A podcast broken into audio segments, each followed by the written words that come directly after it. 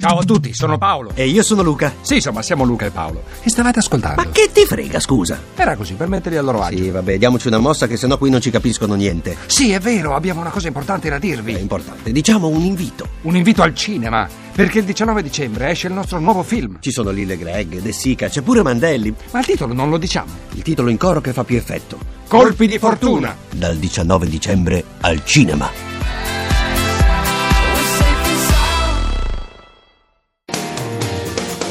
Il comunicativo, Perché l'ignoranza fa più male della cattiveria. ideato e condotto da Igor Righetti.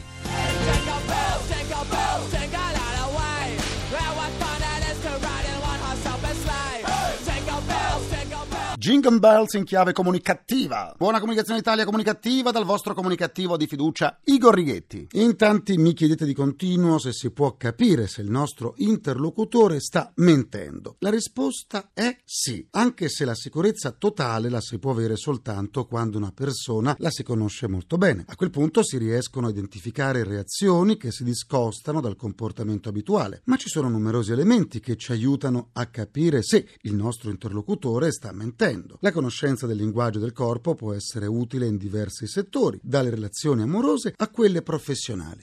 Devo inventare una bugia alla svelta. Sì, inventala pure, sì. Dobbiamo sempre partire dall'assunto che il 93% del nostro messaggio viene percepito dal nostro corpo e non dalle nostre parole, quindi convince molto di più un sorriso di una frase. Il 38% di ciò che passa al nostro interlocutore è il paraverbale, quindi i toni, il timbro e il ritmo con cui ci esprimiamo, mentre il 55% è tutto ciò che deduciamo dal linguaggio del corpo, fatto di gesti, posture mimica facciale. L'uomo è un animale sociale, è naturalmente portato a comunicare con gli altri, ma non comunichiamo soltanto con la parola o la scrittura, ma soprattutto con una forma più primitiva di scambio, il cosiddetto linguaggio del corpo. A differenza di quanto accade con la comunicazione verbale, con il corpo non possiamo tacere, comunica di continuo. Il linguaggio verbale viene dal nostro conscio ed è quindi immediato. Prima di parlare, quasi tutti, quasi, eh, si assicurano che il cervello sia acceso, mentre quello non verbale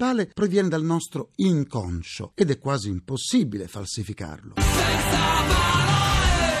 Eh sì, ma come dico ai miei studenti universitari, con alcuni esercizi e con l'autocontrollo si possono gestire stati emotivi come l'ansia o il nervosismo che provocano scarichi tensionali ben visibili a un occhio esperto, come il tamburellare di mani e piedi. Tutto di noi trasmette messaggi, messaggi che tradiscono ciò che stiamo provando o i nostri atteggiamenti, segnali intenzionali e appresi e altri del tutto involontari, inconsapevoli e istintivi. La cinesica riguarda i gesti, ma anche i movimenti del collo, del tronco, del naso, della bocca, dei piedi, delle dita o delle gambe, degli occhi. Buona parte dei movimenti cinesici sono involontari e legati all'emozione vissuta, altri invece accompagnano il discorso. L'inclinazione del tronco, il sollevare braccia e testa hanno poi spesso la funzione di regolare il flusso della conversazione, segnalano a chi parla di ampliare quanto sta dicendo o di cambiare discorso. Nel linguaggio del corpo è importante anche la cronemica, che disciplina i tempi di reazione, il modo in cui percepiamo il tempo, il tempo per svolgere un'azione o di un'espressione del viso. Il tempo è un fattore importante nell'interpretazione dei messaggi non verbali. Per esempio, la mimica facciale della sorpresa è genuina se appare in un secondo e scompare però prima di cinque. Camminare in modo lento, reagire in modo ostentato e muoversi poco possono essere invece segni di depressione. Ma torniamo a come scoprire chi mente. Quando una persona mente,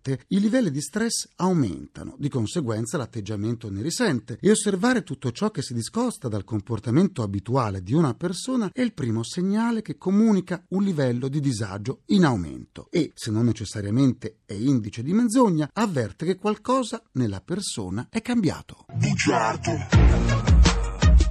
Bugiardo. Con questa faccia da bugiardo.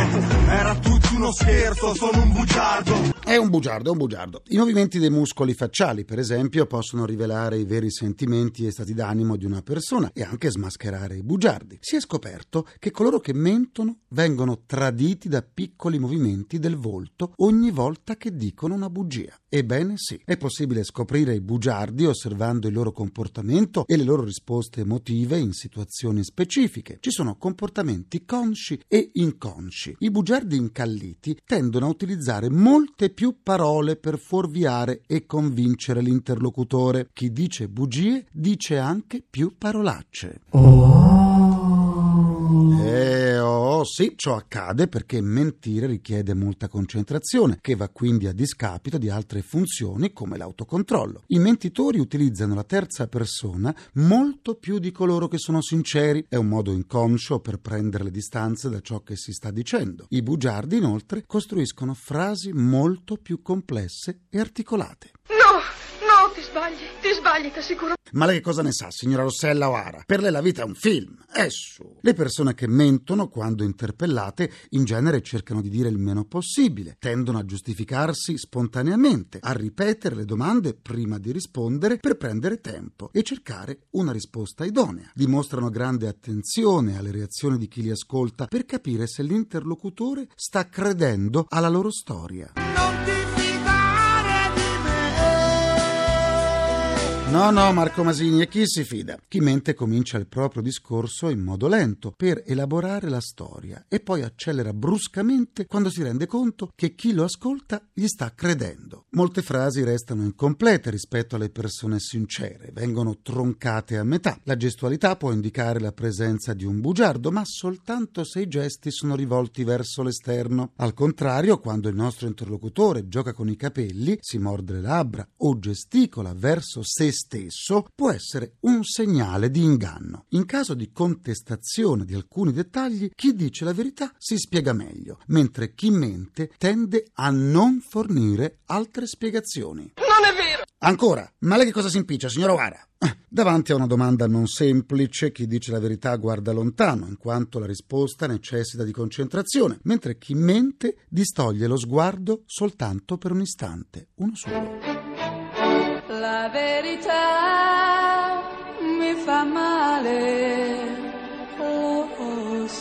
E allora se le fa male, accetti le bugie. Chi mente può tenere le braccia vicino alle cosce o incrociarle. Se è seduto, il bugiardo tiene le mani sotto le gambe. Chi ha qualcosa da nascondere ed è messo sotto pressione tende invece a manipolare il primo oggetto che gli capita a tiro per evitare lo sguardo diretto. Osservate per esempio gli occhi. Gli occhi comunicano, eppure tanto, non a caso diciamo, agli occhi che parlano. Se una vostra domanda l'interlocutore rivolge gli occhi in alto a sinistra, la vostra a sinistra, poco prima di pensare, allora sta cercando di inventare la risposta. Se invece si rivolgono in alto a destra, la sta ricordando. Ci deve essere una spiegazione. Certo che c'è. Lo sguardo in alto a sinistra, cioè in alto a destra per lui, è collegato all'emisfero destro del cervello, responsabile di attività come il sogno e l'immaginazione. Se il nostro interlocutore è mancino, sarà sufficiente invertire i casi. Mentendo, quindi, guarderà in alto a destra. Bugie, mie sorelle tenere.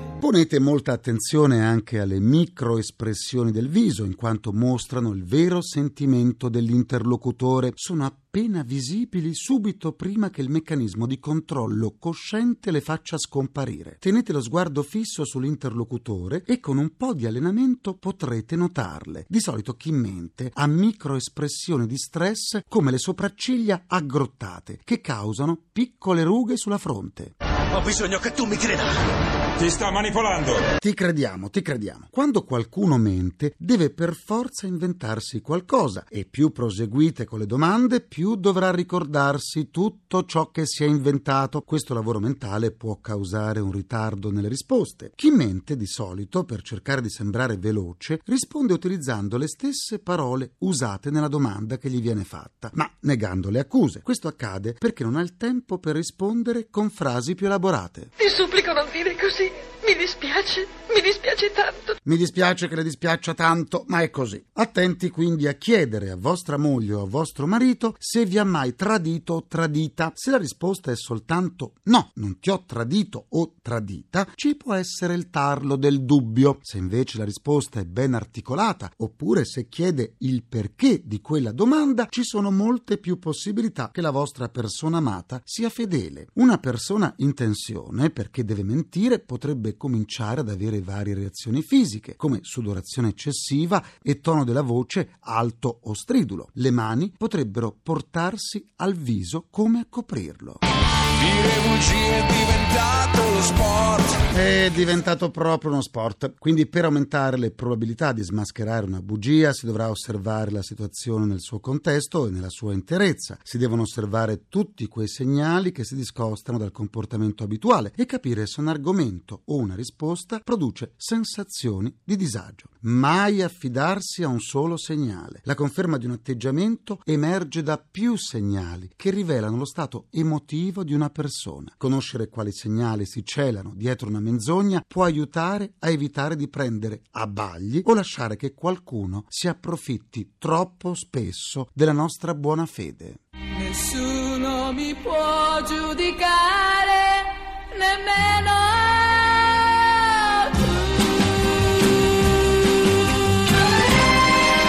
Nessuno. Continuiamo la terapia. Fino a qualche decennio fa in Italia si usava affermare che i valori indiscutibili erano tre: Dio, patria e famiglia. Col passare del tempo, col mutare di usi e costumi che hanno rivoluzionato la nostra vita sociale, si credeva comunemente che questi valori fossero superati o quantomeno modificati. Invece, stando a una ricerca del Censis, per molti italiani la famiglia è, nella scala dei valori, al primo posto, seguita dal paese Italia e dalla religione. Quindi, almeno a parole, gli italiani indicano ancora questi tre valori come più importanti, anche se, per quanto riguarda la famiglia, si parla non più di un unicum, ma di un format, la famiglia allargata, insomma. E non poteva che essere così, dato che nell'ultimo decennio sono aumentate le coppie prive di vincoli e le famiglie formate da partner con un matrimonio alle spalle hanno superato il milione. Ne parliamo con il vescovo di Palestrina e assistente ecclesiastico generale dell'Azione Cattolica Italiana, Monsignor Domenico Sigalini. Buona comunicazione! Buona comunicazione a tutti. Per molti anni lei ha diretto il Servizio Nazionale per la Pastorale Giovanile della CEI. Qual è l'attuale rapporto tra i giovani e la Chiesa Cattolica? Se parliamo di Chiesa Cattolica come struttura, istituzione pubblica grande, il rapporto è molto difficile perché i giovani non si lasciano conquistare da nessuna istituzione. Però se parliamo di azione cattolica come capacità di andare oltre e di entrare nei problemi, nelle domande profonde degli giovani stessi, io trovo che sono sempre molto curiosi e molto attenti. E questo per noi è un impegno e per loro è un onore. Secondo un sondaggio Eurisco, soltanto un italiano su tre sa dire a chi vengono attribuiti i Vangeli, mentre c'è un buio assoluto sui dieci comandamenti e sugli autori della Bibbia. Perché tanta ignoranza? Intanto io direi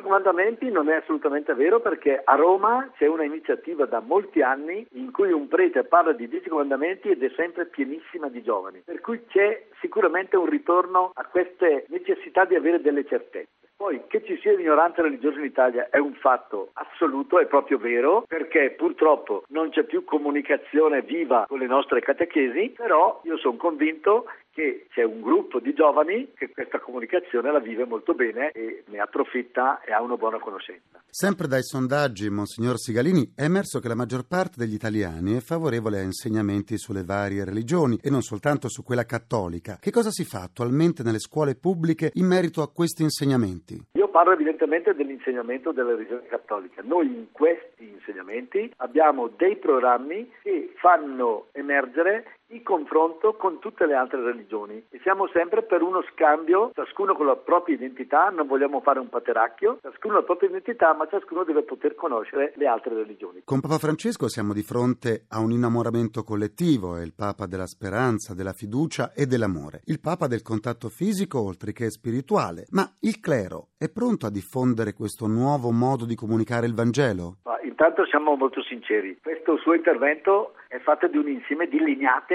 che ci arrivano a tutti e le prendiamo anche molto volentieri, perché ci sta svegliando da questo nostro torpore. Ma io sono sicuro che il clero è in prima linea per poterlo ascoltare e far ascoltare. Io ho visto sempre entusiasmo, che ci sia poi qualcuno che si lamenta sempre, quello fa parte della vita. Grazie a Monsignor Domenico Sigalini, buon Natale e buona comunicazione. Buona comunicazione a tutti e buon Natale anche a voi.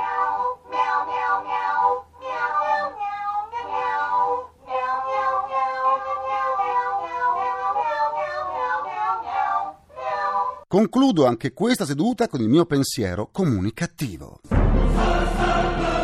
Il prossimo anno in Germania e più precisamente nella cittadina di Saarbrücken verrà realizzata la più grande casa d'appuntamenti d'Europa, una struttura di oltre 6.000 metri quadrati che ospiterà 90 prostitute e che costerà circa 4 milioni e mezzo di euro. Forse era questo che intendeva la cancelliera Angela Merkel quando chiedeva all'Italia di non mancare all'appuntamento con l'Europa? Forse. Ringrazio i miei implacabili complici Vittorio Lapi, Valtteri Ghetti Carapagliaio, ringraziamento a Francesco Arcuri. Alla console, alla console. Alla console tra gli immancabili. Folletti! Folletti! Folletti c'è Fulvio Cellini, la terapia radiofonica quotidiana del comunicativo tornerà lunedì come sempre alle 14.44, minuti primi secondi a nessuno. Buona comunicazione e buon weekend dal vostro portatore strano di comunicattiveria. Igor Righetti, grazie, vi lascio al GR1. Il comunicativo. Perché l'ignoranza fa più male della cattiveria. Ideato e condotto da Igor Righetti.